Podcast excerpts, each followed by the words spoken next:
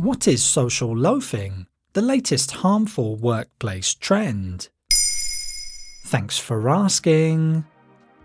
The landscape of work has undergone significant changes in recent years, and in particular since the onset of the COVID 19 pandemic. From the surge in remote work to the emergence of lazy girl jobs and generative AI, a real revolution is unfolding before our eyes. Yet some aspects of the work environment seem particularly resistant to change. Remember that person at school who contributed little to nothing in a group project, yet still somehow managed to get the best grade? Frustrating as hell and puzzling for everyone else, right? Well, that kind of behaviour is also sometimes seen in work colleagues, and it's recently been labelled social loafing.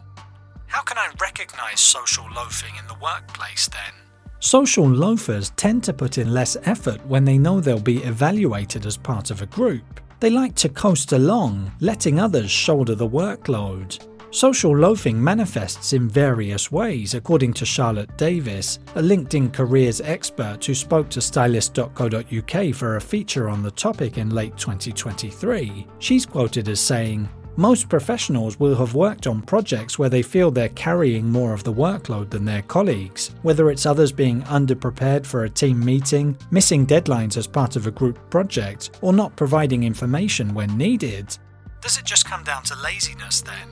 Not necessarily. More likely, it's a lack of organisation, or better put, a lack of clarity that's to blame. When employees struggle to comprehend certain tasks or fail to see their significance for the company, prioritization becomes challenging, and completing their tasks even more so. If you notice that a colleague is contributing less than others to a group project, take a moment to consider that they might be facing certain challenges rather than simply being lazy. As Charlotte Davis told Stylist.co.uk, it can be because an individual feels their contributions aren't valued or being recognised, or they feel underqualified or not experienced enough to contribute, or perhaps individuals are feeling overwhelmed or burnt out.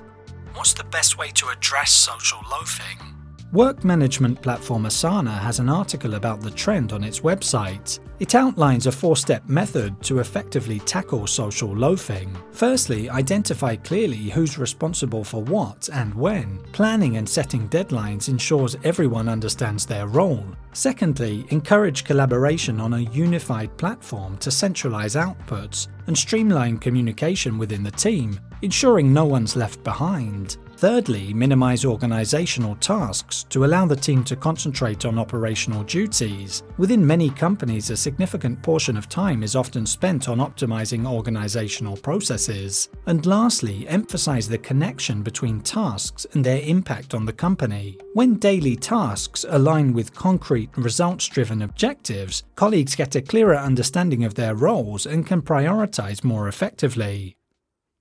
There you have it. Now you know what social loafing is.